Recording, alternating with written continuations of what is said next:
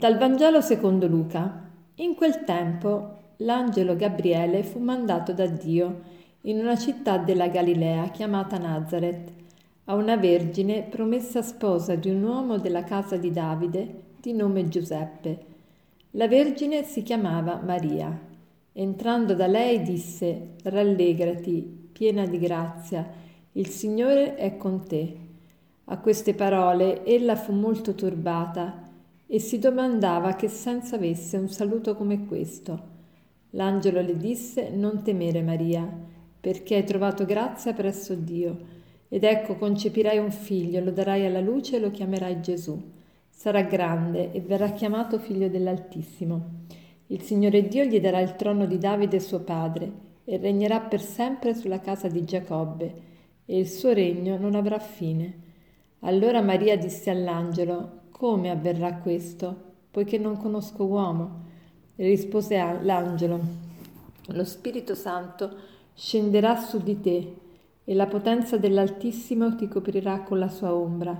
Perciò colui che nascerà sarà santo e sarà chiamato figlio di Dio. Ed ecco, Elisabetta, tua parente, nella sua vecchiaia ha concepito anch'essa un figlio, e questo è il 6° mese per lei, che era detto sterile. Nulla è impossibile a Dio». Allora Maria disse: «Ecco la serva del Signore, avvenga per me secondo la tua parola». E l'angelo si allontanò da lei.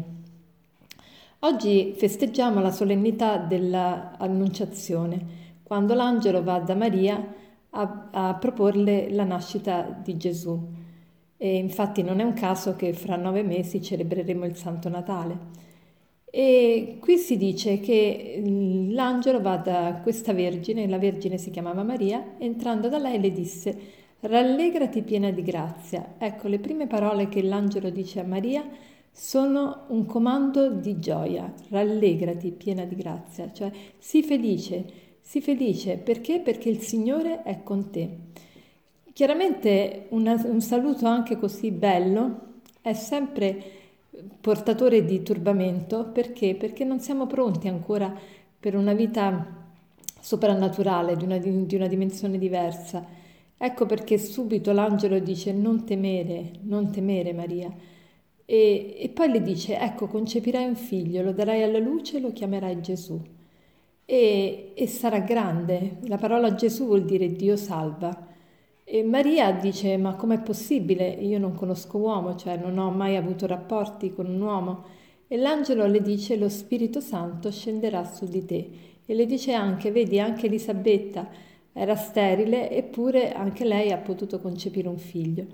E Maria allora si rende completamente disponibile, dice: «Ecco la serva del Signore». Serva non nel senso spregevole del termine, ma nel senso di una persona che si rende sempre utile agli altri e a Dio. Avvenga per me secondo la tua parola. Che cosa vuole dire questo brano alla nostra vita?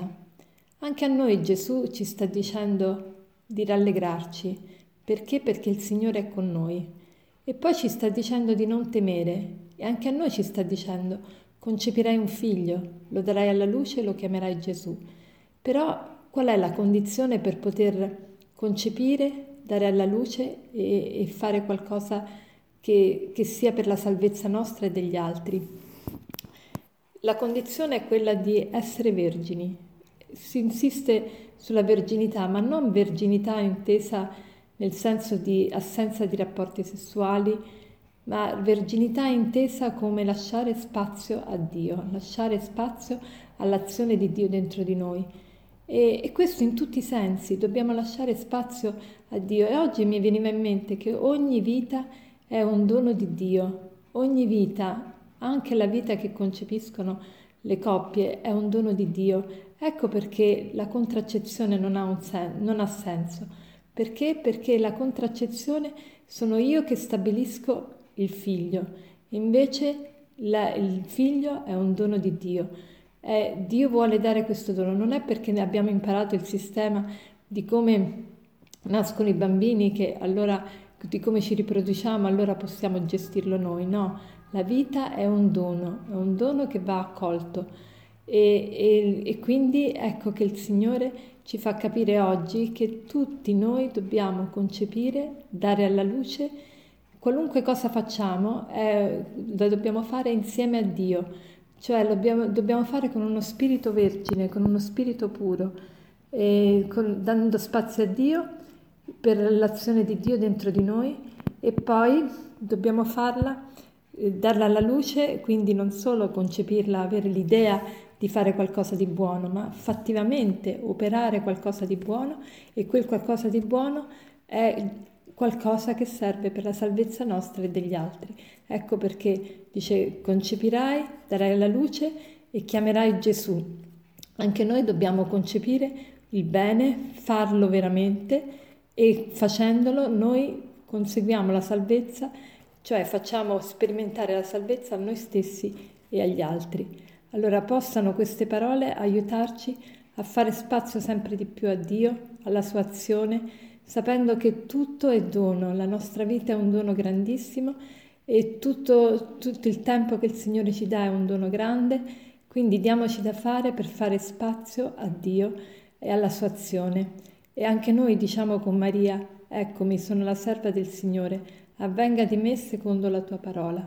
E ricordiamoci che nulla è impossibile a Dio. Nulla è impossibile a Dio. Buona giornata.